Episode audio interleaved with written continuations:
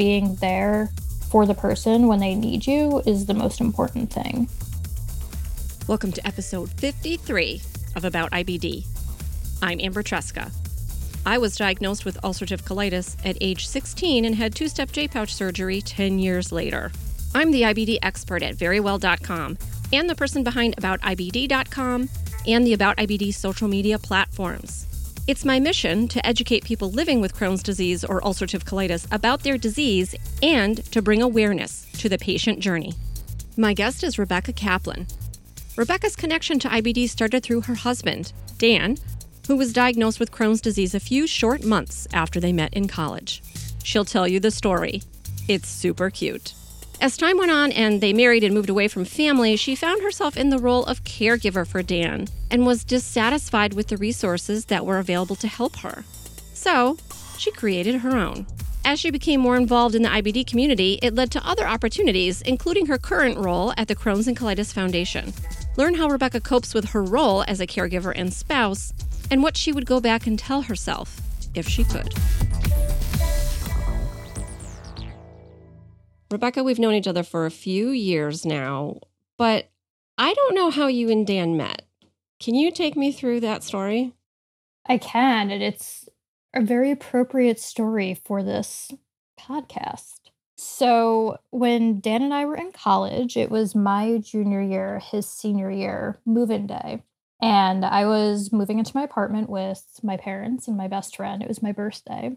And this like weird skinny kid knocked on my door to ask for toilet paper because there was nobody else in the building.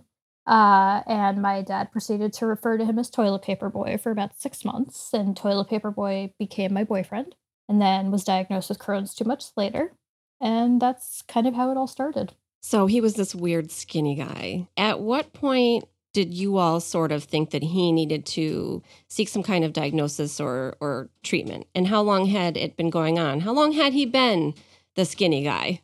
I think he'd been that way for years prior to me meeting him, but as a pretty typical guy and pretty typical college student, he just kind of brushed it off and figured it was no big deal and wasn't anything serious. Um, he finally went to see his primary care doctor, who, funny enough, his name is Dr. Crone, but not spelt the same way as the disease. His doctor said that he suspected that Dan had IBD, but when he was referred to a gastroenterologist, the doctor told him it was IBS, and Dan basically said, No, this is something else. You need to do a colonoscopy. And then he had the colonoscopy done and they diagnosed him. But how long had his symptoms been going on before that, do you think? A couple of years he had been that way since I had met him, which was six months prior. Um, but I think he was probably not feeling top of his game for at least a year or two. And what was that like for you going through this major diagnosis with a new boyfriend of just a couple of months? Well, the interesting thing is, our first date was the same week as my mom's first chemo. So we joke around that we've been married since we started dating because we basically went from my mom having cancer to Dan being diagnosed with Crohn's. So there was no real honeymoon period where there was nothing to worry about. I remember the day he had his colonoscopy, I went up to his parents' house afterwards. And I think I had only met his parents once or twice, and Dan wanted to take a bath to help get the rest of the air out. But he had been under anesthesia, so he couldn't be in the bathroom alone. So it was either his mom would keep him company or I would. So I sat in the bathroom chatting with him, and his mom had like a nervous breakdown because there was a girl in the bathroom with him. Meanwhile, he's like recovering from the anesthetic, and that's not, I mean, that's not exactly like a sexy time. oh, yeah, no, passing gas, all those good things. You've been dealing with the Crohn's disease since the very beginning. I feel like that must affect almost every decision that you've had to make together during your whole relationship. Yes and no. I mean, when we were still in college, I didn't really understand the disease or really understand what it meant to have a chronic illness because his care wasn't my responsibility. So I knew that, you know, he had stomach aches. I knew that he went to the bathroom a lot. I knew that he skipped class, but part of me was like, oh, he's just being a lazy college senior who doesn't want to go to his classes that are jokes at this point. It wasn't really until we got married and moved two and a half hours away from our family that it really kind of hit. And then everything started being based on his disease. And was that shocking for you? And how did that affect you it kind of sounds like it was a little bit of a sea change that maybe you weren't thinking about. It was a learning curve, I would say. You know, I went from not really having to think about making plans to really having to think about how he's feeling, what he can handle doing, what happens if, you know, he gets sick and we need to cancel, things like that. And it happened that when we got married, he got very sick in a very short span of time. So really I went from, you know, working full time to working full time and being a full time caregiver. So, what would you say was the worst period that the two of you have been through with his Crohn's disease? Just after we got married. So, from about 2010 through the middle of 2011. Um, he had seen a doctor in New York who didn't tell him he needed to be monitored regularly. So, he went two or three years without seeing a doctor, without having a colonoscopy, basically just taking Asacol and 6MP and thinking it was normal to go to the bathroom 25 to 30 times a day. So when we moved up to Connecticut for after we got married, well, technically before we got married, but when we moved to Connecticut and he found the doctor he's seeing now, she did a colonoscopy and we didn't know he had a stricture or how bad it was. So when she pushed the scope through, she perforated him. Um, so he ended up, that was his first hospital stay. It was a fun five day stay. It was an E. coli infection in his blood. And that's kind of when we realized how serious it was. And between then and the middle of 2011, he was then hospitalized a second time with a blockage and then a third time when he had surgery. And that was in like the span of six to eight months. Now, thankfully, since the surgery, we've had very little complications. I don't want to curse myself. We've had a kidney stone, which was a party and then a couple of random ER trips that I don't think were IBD related, but nobody could figure it out. We think it was either like a bug or food poisoning or something like that. But thankfully, since the surgery, he's been pretty managed and in remission. Yeah, that's really good to hear. I also think that some of the jobs that you've had over the years have been on the stressful side, would you say? So, how do you care for yourself at the same time that you're caring for him? That's a really good question. I don't know that I necessarily did. At the time, my way of caring for myself was focusing on somebody else. I have very bad anxiety and panic. And so if I have too much time to sit around and think about things, that's when it gets worse. So I found that, like, when he was in the hospital and I had a purpose of, you know, annoying the doctors and nurses to figure out what was going on, I felt better which is very, very weird and definitely not something a lot of people would say. But I felt like I had a purpose and something I could do to be helping the situation. So I felt less stress. I remember when he had his surgery, we went for a follow up to see his surgeon, and surgeon commented on how like calm and composed I was, and then goes, "And Dan, how's your mom doing? She was really stressed out." I took the compliment. I was like, "I never knew I could be calm or composed, so awesome." Do you find that later, when things are maybe not so serious and they've calmed down, that you then take the time to process things and maybe you aren't so calm? Yeah, 100%. Now, anytime he doesn't feel well, I start freaking out. Full disclosure, part of it is because I have a phobia of vomiting. so it does have to do with that at times, but other times it's more of me, you know, worrying that his disease is coming back full force he's no longer in remission his medication isn't working anymore um, and so because i haven't had to really be in the frame of mind of caring for someone who's seriously ill with him being managed now it's definitely harder to handle so, you are a big part of the IBD community. Can you take me through when you first decided to go online, what that was like when you decided to seek support for yourself or support for Dan or for both of you, and what the IBD community has meant to you both over the years? My mentality anytime something has happened in my life is to get involved with whatever cause is related to it. So when I was in high school, I had a friend commit suicide and I became involved with the American Foundation for Suicide Prevention. When my mom was diagnosed with non Hodgkin's lymphoma, I started doing the Light the Night walks with LLS. So when he got really sick, I signed us up for a Take Steps walk. Didn't know anybody else with the disease, didn't really know what the walk was like. This is one of my favorite stories to tell his parents came up from New York. We did the walk up in Hartford. So his parents drove up from New York. His aunt, uncle, and cousins came up from Trumbull. All of his brothers came from New York. My parents came up from New Jersey, and Dan went to a bachelor party. So we all did the walk, and the patient didn't come. And that was really the first kind of step into the IBD community for me. Um, you know, Dan went to subsequent walks with me because I kind of forced him to. At one point, I had gotten involved on the board for the Connecticut chapter, and I basically told him he was going to be the honored hero and he had to speak at the walk, and he was not so happy with me about it, but he did it. He was a good sport about it. So I think I got a lot more involved in the IBD community than he did because I needed some way to relate and learn and find other people who understood what was happening because, you know, our parents weren't living with us. They didn't really know what the day to day was like or much about the diseases to begin with. So when he had surgery in 2011 is right around when I started my blog. Because when you go online to search for caregiving resources, you either find stuff for parents of kids or people who are caring for older adults. And there's nothing for the adult caregiver of adult patients. And so my goal was to try and find a community that could help me learn and figure out ways to best support my husband while also finding ways to support myself. And so that has kind of just grown from there.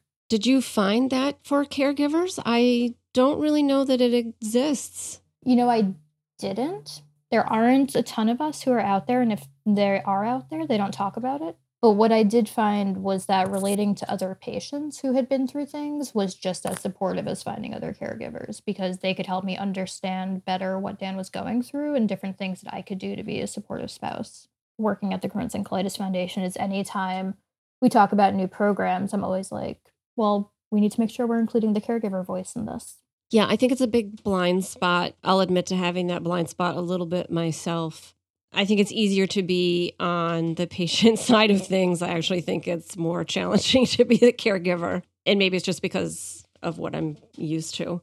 Keeping all of that in mind, that there are challenges for caregivers and that you have not been satisfied with what you've found so far. What resources are available for caregivers and where would you direct people to go?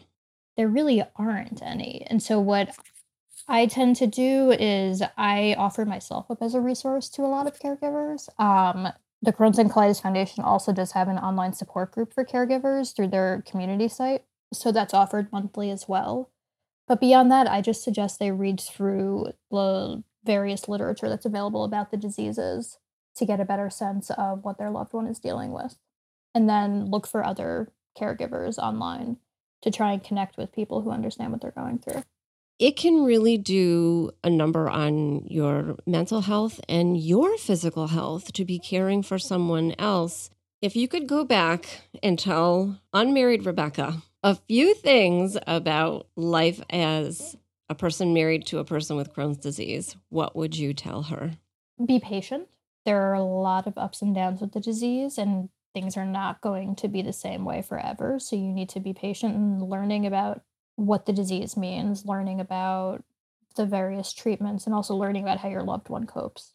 So, being patient and dealing with the ups and downs is really important, and finding ways to be supportive without overbearing, which I still struggle with because my mentality is to ask lots of questions and kind of try to be the person in control. And definitely will drive him crazy when we're at doctor's appointments and I'm asking things that he doesn't want me to ask, like, when should he get a colonoscopy? So, finding that balance and also just being open and available. You know, being a caregiver and being the support for someone doesn't necessarily mean that you need to be doing something or saying something. Just being there for the person when they need you is the most important thing. And being there in the capacity that they need you. So, whether that's finding ways to cook meals that suit their dietary needs or making them laugh by doing stupid things or dealing with the insurance company because they don't have the energy to do it. It's finding the different ways that suit your loved one and their needs.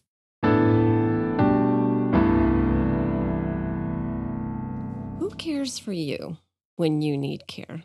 Well, that's something I struggle with on a more high level related to my own mental health issues. So I would say my mental health professionals, my psychiatrist, and my therapist, and also my husband you know, it's an equal partnership. I care for him, he cares for me.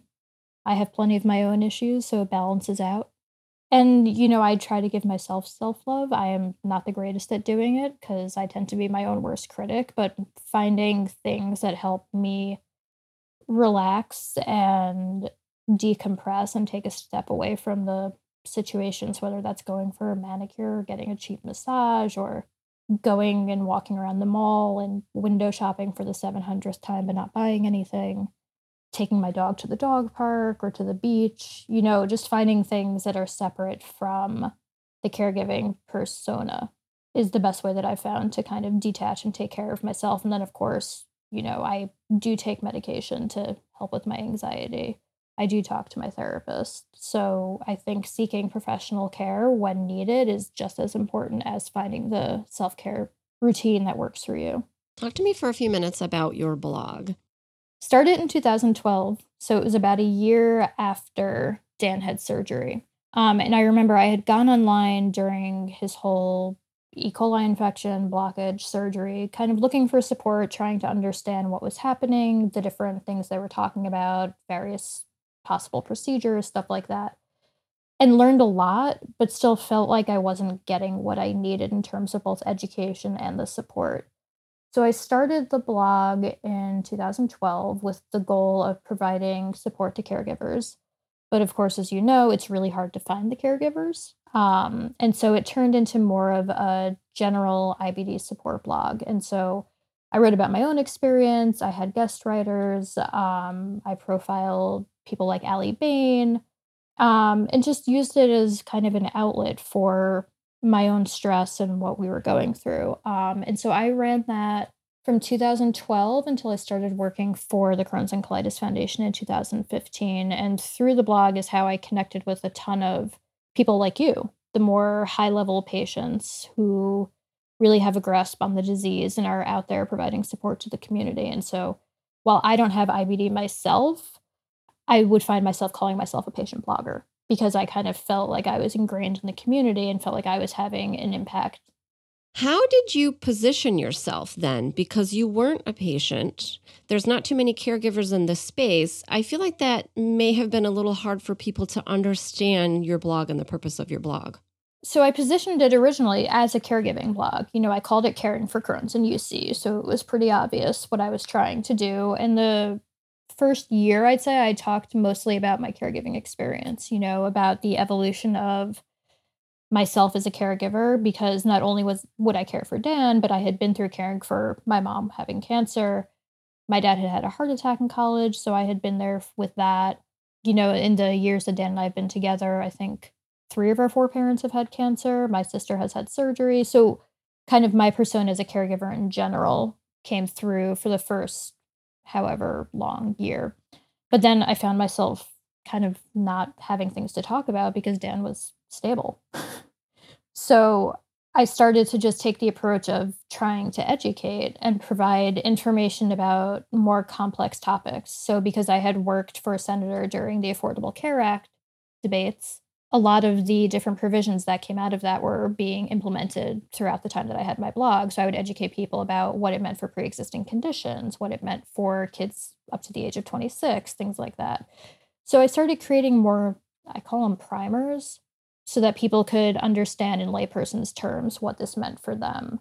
Um, and then just general disease education. You know, I created a glossary of terms about IBD because there are a lot of big terms and acronyms thrown out, and not everybody knows what they mean. So creating a one stop shop that people could go to to help them understand better and become more empowered and educated was my ultimate goal. Was it challenging for you to click publish at times? What did that feel like? Yes, not because of the content, but because, and I say this at work all the time when it comes to me fundraising for events and using Dan's story, I feel like I exploit his experience a lot. Um, and so for a while, he was not working and he was very sensitive about me posting personal information. So, no last name. He didn't want pictures where you could see his face. So, it would be hard to click publish when I couldn't really provide the personality or the details I necessarily wanted to, but not because I wasn't confident necessarily in the information I was providing or the perspective I was providing. How is it different being a caregiver for your spouse and being a caregiver for a parent? I think because Dan and I kind of grew up together, it was a lot easier to be a caregiver for a spouse because we were both learning together at the same time. Whereas, you know, my parents have been around for decades longer than me. They have their own way of dealing with things. And so they may not necessarily be open to what I have to say. I remember I love my dad. He's a lunatic, but he does not make the smartest decisions. And back in, I think it was 2014, he had to have a hemorrhoid removed, and he may kill me for telling this story. But in 2014, he had to have a hemorrhoid removed, and I was not working at the time. So I had the pleasure of taking him for his pre op visit and then keeping him company the day after the procedure. So we're at the pre op visit, and he's, you know, doing whatever blood work they need him to do. He's not asking questions. Like, what is wrong with you? Why are you not asking questions to understand what's happening? So I started asking questions. I'm like, oh, is he going to have internal or external sutures? Does he need to be doing anything specific to keep the wound clean? And he just looks at me and he goes, who are you? And I'm like, Dad, you're in my turf. Anything from like the chest to the hips is kind of the region that I'm familiar with. And so the day after his surgery, um, a lot of IBD patients will understand this. They wanted him to take sitz baths to help keep the area clean and promote healing. And all I remember is sitting in the bedroom with him with the contraption, trying to read the instructions and explain it to him and be like, Dad, you have to put this on top of the toilet. You have a bag that hangs, it puts water in. And he looks at me, he's like, I'm not doing this. I'm going to go take a regular bath. So I was like, Fine. You're an adult. You are not my spouse. I cannot force you to do this because I'm not going in the bathroom with you. But if you don't heal properly, I told you so and it's things like that. Like my mom went for a colonoscopy, and of course, my dad didn't ask any questions. So I was getting information from her and whatever she was told while quasi under anesthesia. And half of what she told me made no sense. And now, when I tell her about it, she claims she didn't say it to me. But at one point, she told me that the doctor had trouble getting the scope to go in because her intestines were twisted. And I was like, Mom, if your intestines are twisted, that's emergency surgery. And now she's like, I didn't say that. So I told her that next time either of them have to have a procedure done, I'm going so that I can actually ask questions and relay the information properly. All right, that's a big thing, getting the information secondhand. Do you normally go with Dan to his doctor's appointments that you can sort of get that information firsthand? That's something that I struggle with.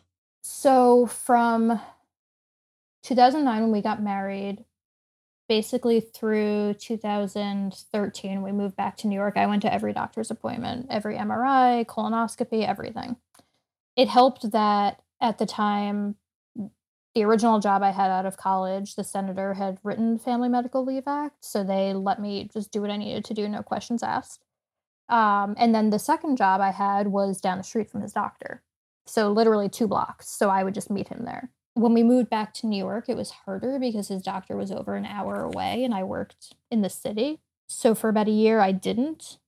And then I was between jobs for a year. So I went back to going with him. And now I'll try because he's only seeing his doctor twice a year. So I try to go with him for those appointments. And of course, I take him for his colonoscopy. But for example, I used to go to every infusion with him. I can't anymore. But we have a very different relationship with his GI, given that he perforated with her like the second time we saw her. So we've been very close for years, and I can email her questions when he doesn't ask them what I want him to ask. For example, um, I wanted him to ask if he should have his measles titers checked because we live near a measles outbreak. Now, patients can't get the measles um, booster because it's a live vaccine, but it was more for my own curiosity. He didn't ask her. So I emailed her and asked, and she sent a script over. When I have questions that don't get answered, I have a way of finding out. How does Dan feel about that? I think it depends. You know, the one time I texted her, he was having really severe nausea the morning he was supposed to be going for an infusion for his medication. So we weren't sure if he should go or not because, you know, he doesn't typically have nausea that bad. So it was like 6:45 in the morning he was supposed to be leaving in an hour to go. So I texted her and she called us back immediately and I think that was really helpful. I think a lot of the times I probably annoy him with my questions but I'm someone who wants to know everything. So I'm going to ask all of the questions. And I think, you know, if I were in his position, he would probably end up doing the same for me. But here's my thing if you weren't asking these questions, they wouldn't then get answered, right? So maybe your control issues serve a purpose. I think they definitely did when he was at his sickest because it was important for us to understand what he could and couldn't do, given that he had a really severe stricture and we needed to make sure he wasn't having blockages every other day. But I think at this point, you know, where he's stable and in remission, it's probably more annoying than anything. I own it. I'm an annoying spouse. I think that's my job. It would be sort of a comfort to me, I think, to have that sort of in my back pocket. If there's ever anything that I don't want to discuss or I don't want to deal with, I would just ask you to deal with it. I'm really good at that. The year that I was between jobs, I swear I spent half the time visiting friends in the hospital and like annoying doctors for them. So I always joke around that like my job could literally be the professional caregiver who goes and just asks all of the questions and annoys all the medical professionals. My husband is very good at that too. I could have taken lessons from him on how to get things done uh, when I was going through my surgeries because, like, he got stuff done and he got people to do what he wanted. Not this past November, the November prior was one of the weird either food poisoning or a bug or something. We were on our way home from a wedding in New- in Washington D.C. and he ended up in the ER there. And we kept telling them he has Crohn's disease, he gets dehydrated easily, he needs at least, you know, four or five bags of fluids. The doctor in the ER only called in an order for three. And so I had to keep hounding the nurse's desk to say, I know the doctor called an order for three, but I also know my husband and his disease, and he's not going to feel better until he gets more fluids. And because of their delay he ended up having to stay overnight for um to keep an eye on him because they delayed giving him more fluids for hours. And so he continued to feel like garbage. They should just listen to you.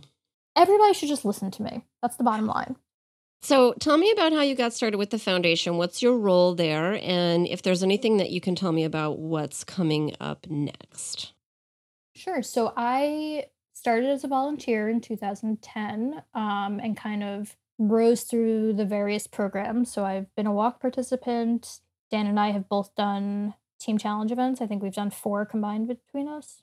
I've done Spin for Crohn's and Colitis Cures, although I've not actually sat on the bike. I've fundraised for it. And then back in 2015, I was hired by the foundation as their, at the time, it was called Integrated Media Specialist, which was their way of talking about social media and PR. Um, and so my job over the last four years has been to be the face of the foundation on social media and providing the resources and support to our social communities. And then I also work on external communications as well as relationship management for celebrities, influencers, high level patients, docs, etc. That's kind of a simplified description of what I do. But really, if you see something written about the foundation, I've probably had some sort of hand in it, which is kind of cool. And, you know, I feel really lucky to work in a job where I'm not only having an impact on the lives of millions of patients, but a direct impact on the life of a loved one. Um, in terms of things that are coming up, well, we always have events happening. Uh, and if you are in a community and you're interested in getting involved, you can always visit our website to see what is happening in your local area. Uh, October 5th is Ostomy Awareness Day, and we've got some things in the works partnering with United Ostomy Associations of America on some social chats and fun things like that. And then, of course, fast forward to December, we've got Crohn's and Colitis Awareness Week. The other thing I will plug, since this is coming out after this is announced, is we have a new partnership with Pop Sockets, which are those handy grips on your phone. And so we're going to have some fun designs coming out with celebrities, starting with Mike McCready. So if you need a grip for your phone, which are these handy dandy things, um, I encourage you to buy one. Links will be on our website and on social. Uh, so that's generally what we've got coming up. But I feel like there's always new and interesting things coming out of our research, new education programs, new fundraising events. Yeah, it's a exciting place to work. I feel like there's constantly things changing and new discoveries being made. That's very true. There are always new events coming out and new things happening. And not to mention that social media itself keeps changing, which must keep you on your toes no matter how hard I try to follow, I feel like I change one thing, seven other things need to be changed. But the one constant is you can always find us doing Facebook chats, Twitter chats, providing educational resources, sharing patient stories, etc. So if you're looking for a one-stop shop for all of that, I encourage you to follow the foundation on social media. Can you remind me of the handles because I always get confused as to what the handles for the foundation are? So Facebook is, if you're looking for the shortened URL, it's CCFAFB. Twitter is Crohn's Colitis FN. And Instagram is Crohn's Colitis Foundation, all spelled out. You know, one great thing that's going to come out of my doing this interview with you is that I'm going to write those down and I'm going to have them in one place because every time I go to tag the foundation, I go through this thing where I can't remember what it is. And then I'm finding some of the chapters and I don't necessarily want one of the chapters. I want the, the national and this is good for me. Thank you, Rebecca, for all of the work that you've done over the years for being so accessible to patients and for speaking to me about caregiving. I really hope that we can continue to elevate this conversation and make sure that caregivers give the support that they need and that they deserve. Well, thank you, Amber, for having me on. I'm excited that we got to do this. And if there are other caregivers out there looking for support, you can always reach out to the foundation. If you send a message to any of our social channels, it comes to me. So I will be the one responding to you. Uh, and I hope that we are able to elevate this because I think there's a lot more that needs to be done to support all caregivers who are caring for loved ones, not only with Crohn's disease or ulcerative colitis, but with chronic illness in general. All right. Thanks, Rebecca. Thank you. Hey, super listener. Thank you to Rebecca Kaplan for taking the time to talk with me on the day before her birthday when she had a few other things that she could have been doing. You might not know everything she has done for the IBD community in her role at the foundation because it's largely taking place behind the scenes, but it is monumental. Please follow the foundation on social media. I've put the links in the show notes, as well as some more information about other topics we discussed, which you can also find on the episode 53 page on my website at aboutibd.com. After you follow the foundation, you can find me as About IBD on Twitter, Instagram, and Facebook. If you're looking for disease information, please head to verywell.com and use the search box to find topics about IBD. Thanks for listening. And if you're in the mood to tap out a review on Apple Podcasts, I would appreciate it. And remember, until next time, I want you to know more about IBD. Coming up on the next About IBD. I said, There's something I need to tell you, like, don't panic. This is what's happening and she walked in, saw the toilet, started crying, and could see how like my bones were poking out my skin and like my entire spine. You could see like every bit of it.